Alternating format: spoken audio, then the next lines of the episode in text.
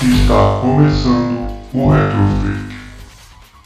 Retrofake episódio especial 3 com Dissection. E essa semana aí tivemos um fato triste, né? O falecimento do Ed Van Halen na, na última terça-feira, dia 6 de 10 de 2020. E por que, que eu tô falando isso? Porque a Harry soltou um vídeo em homenagem. Eles pegaram, usaram aquele jogo Seas of Thief e colocaram os personagens do jogo tocando, né? Músicas do Van Halen. Colocaram uma mensagem falando, né? Em homenagem à pessoa que influenciou fortemente os integrantes antigos da Harry, como os atuais membros também da Harry. Eu achei bem legal a homenagem, foi homenagem assim simples, mas bem legal, assim, mostrando assim, né, que o, o trabalho do cara contribuiu também, né, no que a Harry já fez e ainda faz, né, bem legal. Mas bora lá pro jogo, se estamos jogando. Ou, aliás, né, o jogo que eu andei jogando.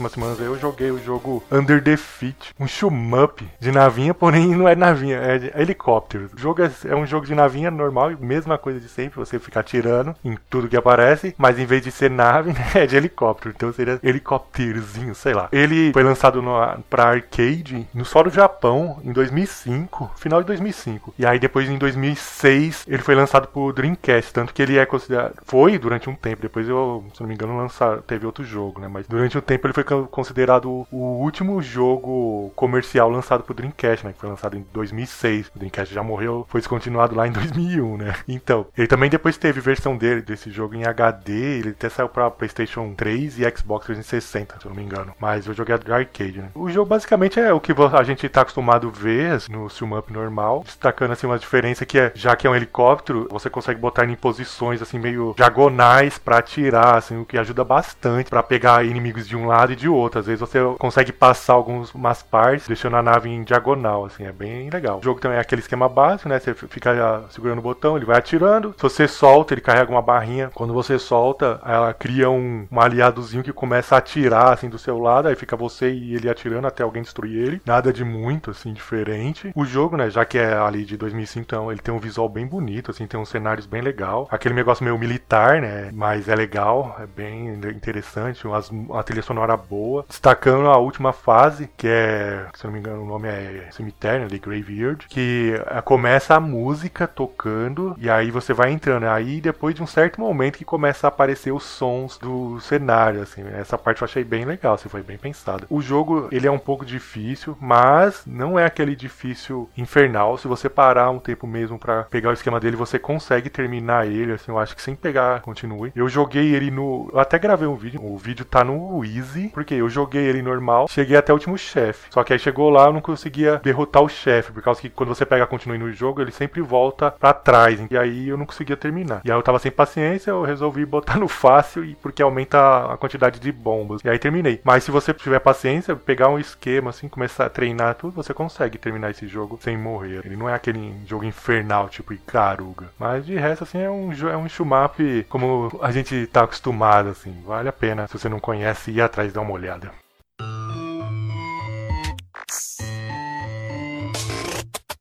Well, here we are again. It's always such a pleasure. Remember when you tried to kill me twice? Oh, how we laughed and laughed. Except I wasn't laughing. Under the circumstances, I've been shockingly nice. You want your freedom,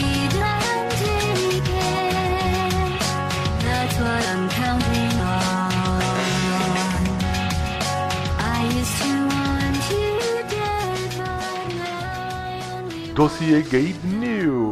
Hoje vou tentar trazer aí pra vocês um pouco da história aí do tão conhecido Gabe New, né, da Steam, da Valve, né, da Steam, por onde andam, como vivem, o que comem, sei lá mais o que.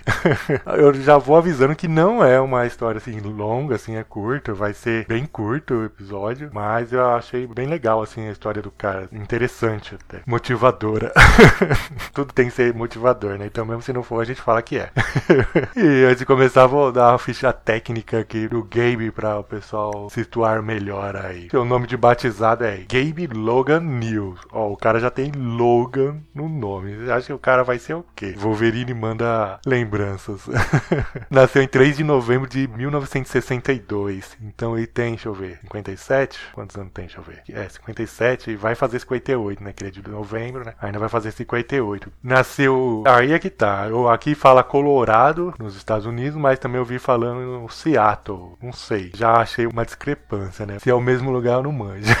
Acho que não. Mas beleza. Ele é um dos bilionários dos Estados Unidos, por incrível que pareça. Ele é o. No mundo dos videogames, no meio dos videogames, né? no mundo dos videogames, ele é o mais rico. Ele tem uma, uma fortuna estimada em 4,1 bilhões de dólares. Ele tá na frente do Steven Spielberg e do Donald Trump na lista da Forbes, pra vocês terem uma ideia como que o cara tem dinheiro. Ele tem dois filhos. Eu sei que ele foi casado, porém eu vi em alguns lugares falando que ele está separado, então eu não sei. Mas vamos também deixar em aberto aí casado ou possivelmente separado. Mas foi casado durante bastante tempo. Pois bem, em meados lá, é, no final ali do ano de 70, começo de 80, o Gabe tinha acabado lá os estudos, o ensino médio e resolveu entrar pra faculdade. Só que é o Gabe, né? Então não entrou em qualquer faculdade, o cara simplesmente entrou em Harvard, 1980. Ele ficou lá até 1983, quando decidiu abandonar tudo e entrar numa aí de trabalhar para um tal de Bill Gates aí que tinha fundado recentemente uma tal de Microsoft. Ele trabalhou durante 13 anos na Microsoft e ele já disse em entrevista que ele não se arrepende de ter largado a faculdade para ir trabalhar. Segundo ele, que ele aprendeu mais em três meses com os caras da Microsoft do que todo o tempo que ele teve em Harvard. Mas mesmo assim, ele ainda disse que a faculdade trouxe coisas boas para ele. Ele falou que foi lá que ele aprendeu a tomar cerveja e aprendeu também a plantar bananeira na neve, que ele falou que é uma habilidade muito útil para ele. então, ele trabalhou durante 13 anos na Microsoft esteve presente nas produções dos sistemas operacionais Windows, né? Windows 1.1, 1.2, 1.3, todos esses sistemas ele esteve presente. Assim como todos os primeiros funcionários da Microsoft se tornaram milionários, tanto que ele, era, ele foi o funcionário do entésimo, septuagésimo primeiro funcionário, né? O funcionário de número 271. Todos esses funcionários, os primeiros funcionários, se tornaram milionários da Microsoft. E que se destaca um pouco é porque ser milionário na década de 80 é basicamente o que seria ser bilionário no dia de hoje. Então você vê que os caras ganharam dinheiro, né? Todo esse pessoal que foi os primeiros funcionários da Microsoft aí, todos se tornaram bilionários e ganharam dinheiro com esse negócio. Só que ele, ele trabalhou aí de 83, né? Aí chega ali em 1990, um funcionário chamado Michael Abrash, vocês vão entender daqui a pouco por que, que eu estou falando dele, esse cara, saiu da Microsoft. Ele também era funcionário da Microsoft, dos primeiros milionários, né, tal. Abandonou a Microsoft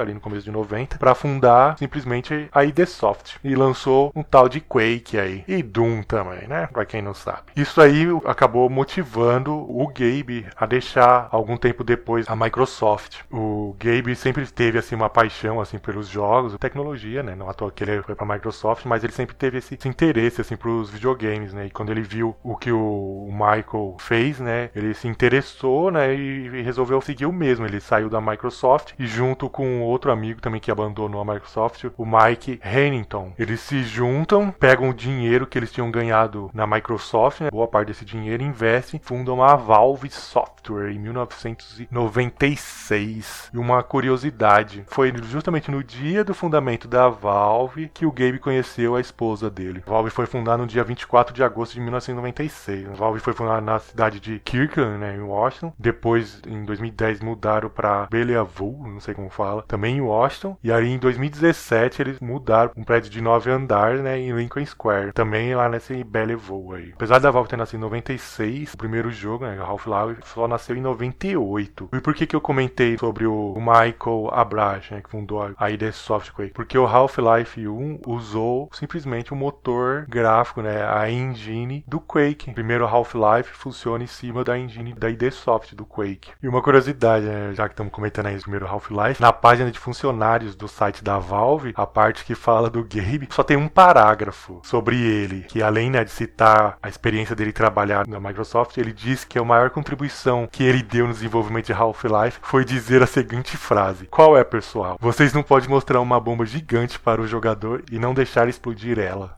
Quando chega em 2000, Mike Handel deixa a Valve. Né? Segundo ele, ele disse que já tinha cumprido o seu objetivo né, com o desenvolvimento de Half-Life. E aí ele pegou e ele resolveu tirar férias prolongadas com a sua esposa. Os dois construíram o próprio barco e até hoje eles fazem viagem ao redor do mundo. E só que após ele ter deixado a Valve, cinco anos depois, ele cofundou o Picnic, que era um editor de imagens que foi comprado pelo Google e também desenvolveu a Catnip Labs, a empresa de criação de software. Em 99, lá, o tal lá de Me Gozman, Lee e Jess Clifton pegaram lá o kit de desenvolvimento do Half-Life, fizeram as modificações e nasceu então o popular Counter-Strike em 99, né, que virou um sucesso por causa do multiplayer. O negócio foi tão popular que a Valve contratou né, os caras e absorveu a marca Counter-Strike né, para a própria Valve. Esse negócio de contratar o pessoal já é um pensamento que o Gabe tem desde a época da Microsoft e que vem também do Bill Gates. Uma das filosofias da Valve é basicamente um pensamento que o Bill Gates também usa, uma filosofia né, que o Bill Gates usa, que eles dizem que o sucesso em software vem de pegar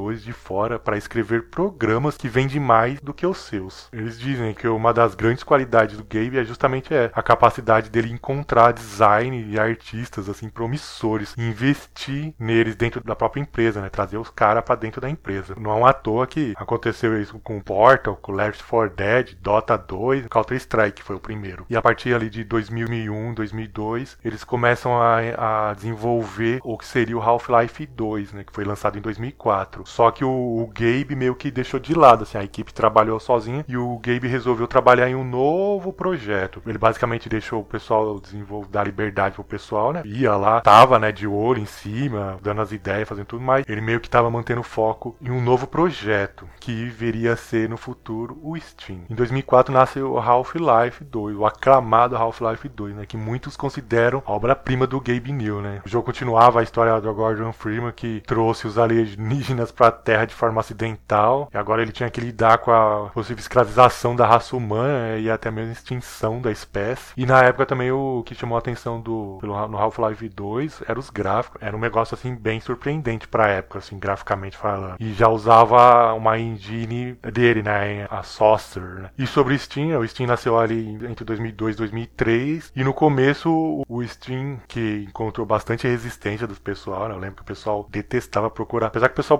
procurava sempre coisas pirataria, né? Mas era os tal lá do Counter Strike no Steam, esse negócio, eu sempre conto. Mas no começo o Steam ele trazia atualizações, patch, essas coisas assim, né? Para os jogos da Valve. Só que é aquele negócio, né? Naquele tempo jogos de PC, tudo de PC era meio lá deixar de lado. E aí o pessoal começou a achar interessante aquele negócio de vender coisas online para o PC. E aí que começou as primeiras empresas quererem colocar os seus jogos para serem vendidos dentro do, do Steam. O Steam deu tão certo que até hoje a Valve meio que largou de mão fazer jogos esse negócio e só vive mesmo que do Steam. Pode ver que, beleza, Team Fortress, vamos lá, foi um jogo feito pela Valve, né? Foi um mod em cima do Quake, mas veio pra Valve. Já o Counter Strike foi adquirido, não foi eles que fizeram. Foi um mod adquirido, eles absorveram a empresa, beleza. Dota 2, mesma coisa, era o sucessor lá do Defense of the Ancients, né? A modificação lá de Warcraft 3. Aí os caras, eles acharam tão bom, absorveram também. Portal, Left 4 Dead, foi a mesma coisa. Compraram os jogos e, e absorveram as empresas. Em 2007 é meio considerado assim, um dos anos de ouro da Valve. Foi nesse ano que eles lançaram lá o The Orange Box, que era aquele pacote que vinha Half-Life 2, Half-Life 2 Episódio 1, Half-Life 2 Episódio 2, Portal e Team Fortress 2. E foi quando eles criaram lá o Steam, a comunidade do Steam, né, que deu todo aquele esse negócio social que a gente vê hoje, né? comentários, tópicos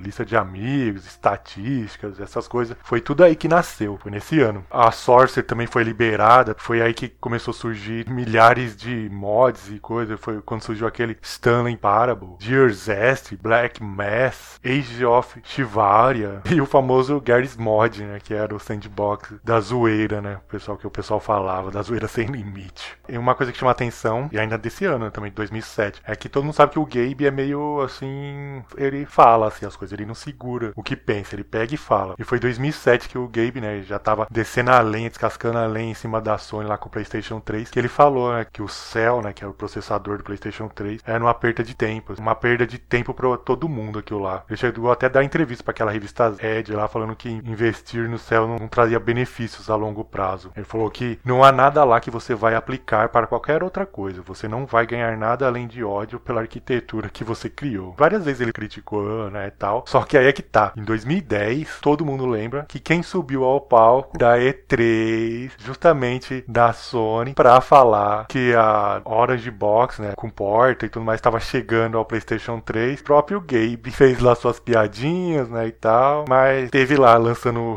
os jogos dele para pro PlayStation 3. Também saiu pro Xbox 360, né? Saiu também Portal 2 pro PlayStation 3 e pro Xbox 360. Mas é aquela coisa, apesar dele falar esses negócios e ser tipo meio um problema, né, a Sony escutar isso, meio que é, era verdade assim, porque quando chegou a, o PlayStation 4, a Sony abandonou o Cell, não usou o Cell. E o desenvolvedor, aquele desenvolvedor lá, o, o Kazunori Yamauchi, né, que é do Gran Turismo, ele falou que desenvolver jogo para o PlayStation 3, né, pro Cell, era um verdadeiro pesadelo. Foi a glória que largaram de mão aquilo lá, pra você ver que não era fácil desenvolver mesmo, que o game tava certo. Ele também, para quem se lembra também, ele desceu a lenha no Windows 8, falou que o Windows 8 era uma catástrofe, uma grande tristeza, reclamando, né, que a Microsoft tava cada dia mais tornando a plataforma uma plataforma fechada, né, afastando o público. E falou que, que era um problema pro PC, né, que, que a Valve não existiria sem o PC, a Epic, a Zynga, ou mesmo a, o Google não existiria sem o PC. Isso que a Microsoft estava fazendo era prejudicial a toda a indústria. E ela até citou, né, que antes o pessoal ia empolgado para comprar computadores e essas coisas, o Windows 8 estava afastando os consumidores, tanto que naquele ano, segundo ele, teve uma queda de 20% nas vendas dos computadores em geral. E todo mundo sabe o que aconteceu com o Windows 8, né? Foi um fracasso total, um fiasco, foi descontinuado, né? A Microsoft abandonou para depois lançar o Windows 10, pulou até o Windows 9, né? Que segundo ela foi contado como Windows 8.1, né? E outra curiosidade, todo mundo sabe, pelo menos o pessoal que curte Counter Strike, ou pelo menos sabe que uma das pegadas de Counter Strike é o negócio da faca, que a faca é tipo lendária, se matar com a faca até uma humilhação e tal. E para quem não sabe, o Gabe, ele tem uma coleção de faca no escritório dele, lá dentro da Valve. Aquele pessoal do site, né, o Giant Bomb que descobriu isso, fazendo uma visita lá, gravando coisas e tal. Quando eles foram visitar o escritório do Gabe, eles acabaram se deparando lá com o grande arsenal de facas lá do Gabe. E para quem não sabe, um dos dois jogos favoritos do Gabe é o Super Mario 64, que segundo até uma entrevista que ele deu ao site Computer em Videogames lá em 2011, segundo palavra deles mesmo, ainda é meu jogo favorito de todos os tempos. Ainda tenho memórias vívidas de todas as fases diferentes. Os controles até hoje não têm igual. Ele me convenceu que games são arte. E em 2014 também ele chegou a fazer uma sessão de perguntas né, no Reddit, pessoal perguntando para eles, né? E aí perguntaram do jogo e ele, ele, aí ele comentou que é o jogo favorito que não foi feito pela Valve. Lógico, perguntaram sobre Half-Life 3 e ele não tinha uma data, ele falou que não tinha data. E o outro jogo favorito do Gabe, podia deixar de ser, é o Doom, que segundo ele, foi o jogo que mostrou para ele que os videogames seriam o futuro do entretenimento. Uma curiosidade sobre o Left 4 Dead 2 é que o jogo foi banido durante anos na Austrália por causa do conteúdo gráfico deles. E a capa do jogo, em vários países, foi censurada. Vinha com um letreiro no lugar onde tá faltando o dedão. Vinha alguma coisa escrita assim, Best of E3, essas coisas, para mostrar que tava faltando um dedão. E em 2015, todo mundo lembra que a Valve resolveu entrar no. fazer uma revolução, né? Já com esse negócio da, das brigas aí com, da, com a Microsoft, né? Com o descontentamento com o Windows 8. A Valve inventa de lançar lá o Steam OS, Steam Machine, Steam Controle. O Steam OS não foi aquela coisa, não durou muito, poucas pessoas usaram, mas ajudou para fazer as empresas desenvolverem drives para o sistema Linux. Para quem usou Linux antes desse tempo aí nos PCs, sabe como que era um parto, porque não tinha drive para você se você usasse Linux, era um inferno. Se você tivesse uma placa gráfica Nvidia, AMD, essas coisas, você não tinha como instalar os drives, ou então era drive Drive antiga, era uma desgrama. E o SteamOS trouxe isso, pelo menos. As empresas começaram a fazer drives pro Linux, isso ajudou pra caramba. Mas também só, meio que foi deixado de lado. É, e trouxe também um visual novo pro Steam, né? O Big Picture também nasceu de sair. Steam Machine foi um fracasso desde o começo. As empresas meio que, já que o SteamOS ainda não estava pronto, começaram começou a usar com Windows e depois meio que viu que era meio caro demais, não dava certo e abandonou. E o Steam Control, que é o que eu achava que ia para frente, estava até indo bem. No final do ano passado, né, final de 2019, foi também descontinuado. E aí já ali para em 2008, eu acho, sei lá, a Valve começa a apostar na realidade virtual, que é o segundo o Gabe, ele já vem trabalhando com isso há muito tempo, muito, antes mesmo. Ele acredita que o, futuro é esse, é meio que não a, a realidade virtual, mas uma ligação com o próprio cérebro da pessoa, com ligações neurais, assim, coisas do tipo. Mas ele acredita que é uma coisa bem pro futuro, assim, mas ele, ele fala que vai ser algo no esquema Matrix. Vamos ver, né? Mas por enquanto o negócio deles é estão apostando na realidade virtual. E aí eu acho que foi em 2018, se não me engano. Eles fazem uma parceria com a HTC e lança lá o óculos HTC Vive, né? Que é o olho da cara, diga-se de passagem. E no final de 2019 eles anunciam uma versão, um jogo Half-Life Alyx, que é em realidade virtual, né? É um jogo que você tem que jogar com esse óculos aí. Eles falaram que vão ter versões posteriores para jogar sem esse, os óculos. Não sei se já saiu, mas pelo menos no começo era só com os óculos, meio que para divulgar, né? Mas pelo menos para mim, todo mundo sabe, me conhece, sabe que eu não acredito muito nesse negócio da realidade virtual. Vai flopar para mim do mesmo jeito. Vamos esperar é o negócio das ligações neurais aí que o, que o Gabe tá falando, quem sabe. E para você ver como a Valve Gabe tá sempre na vanguarda, procurando tá sempre assim na, na vanguarda, foi justamente por causa do CS que começou esse negócio que a gente tem hoje dos esportes, essas coisas. Lá em 2002, quando eles lançaram o Counter Strike Global Offensive, que começou meio essa pegada e tal. Ou mesmo muito tempo antes, assim, antes de existir qualquer coisa do tipo, assim, profissional, foi com o Counter Strike, já sendo parte da Valve. Mesmo também existindo StarCraft, foi o Counter Strike que fez esse boom que a gente tem hoje, de jogos só feito para ser jogado online, só jogos competitivos, essas coisas. Esse mundo dos esportes, basicamente quem deu o pontapé inicial foi a Valve. Mas basicamente é isso, a história do Lord Gabe, como que ele é conhecido, apelido aí pela internet. Vários outros, né? o Gabe lindo, sei lá. Vamos ver aí que o futuro nos dirá. As últimas que soube sobre ele, né, nesses tempos de Covid aí, é que ele tá lá nos cafundós lá da Nova Zelândia. Até andou dando entrevista aí e falando que se fosse para escolher o videogame que ele escolheria, seria o, o Xbox Series X. Pra ele é o melhor videogame. Já mais uma vez botando uma intrigazinha aí, né? Mesmo longe, lá no coisa, o cara tem que falar uma coisinha pra intriga. Quem sabe daqui uns anos a gente não vê ele lançando o jogo aí de novo para o PlayStation, né? E falando que mudou de ideia ou não falando nada, né? Mas ele não falar nada é difícil. Our next guest has spent the better part of a decade developing some of the most critically acclaimed franchises, and we're really pleased to welcome the stage for the first time. Stand by for an important announcement from the Aperture Science Emergency Surprise System. Deploying surprise in three, two, one.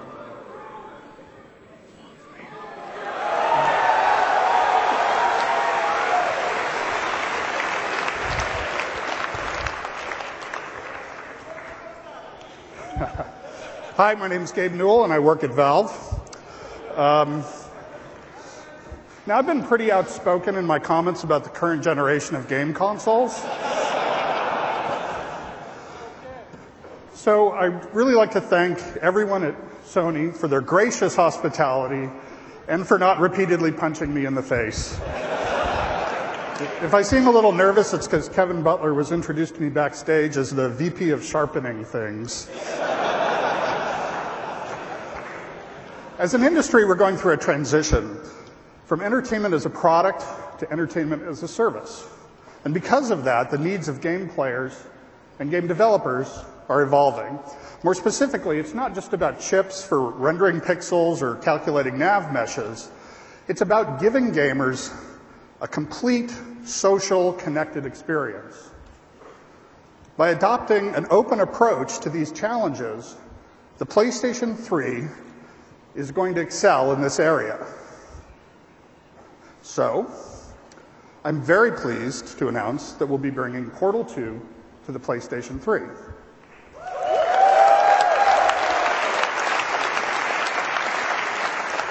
I'm excited that Steam will be part of that experience And I think that gamers will be delighted with features like Steam Cloud and automatic updates uh, that will make the PlayStation 3 version of Portal 2 the best version on any console. E-mails. E se vocês quiserem mandar e-mails, comentários, sugestões, bip, tapa talks ou sei lá mais o que, vocês podem enviar e-mail para retrofakeoficial@gmail.com. Vocês também podem acessar nossa página e postar um comentário lá no retrofake.blogspot.com. Também tem o Twitter retro underline fake, o YouTube retrofake oficial, o Facebook retrofake. Também pode encontrar a gente nos agregadores aí Spotify, Deezer, iTunes Amazon, Amazon Music, eu não sei, mas eu sei que tá lá, eu já fui ver. Também tem. Tem vários lugares que você pode encontrar a gente aí, beleza? Foi isso aí nosso episódio. Daqui 15 dias, semanas, meses ou anos, tem mais.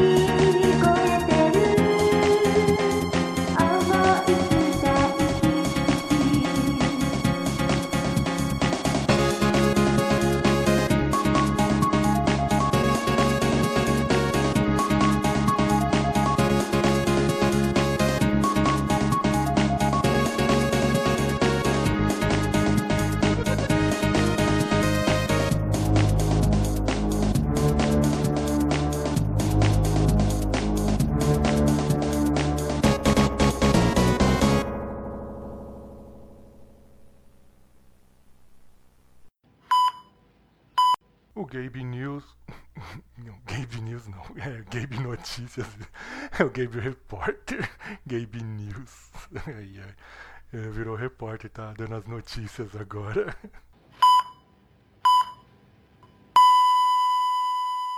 Game over.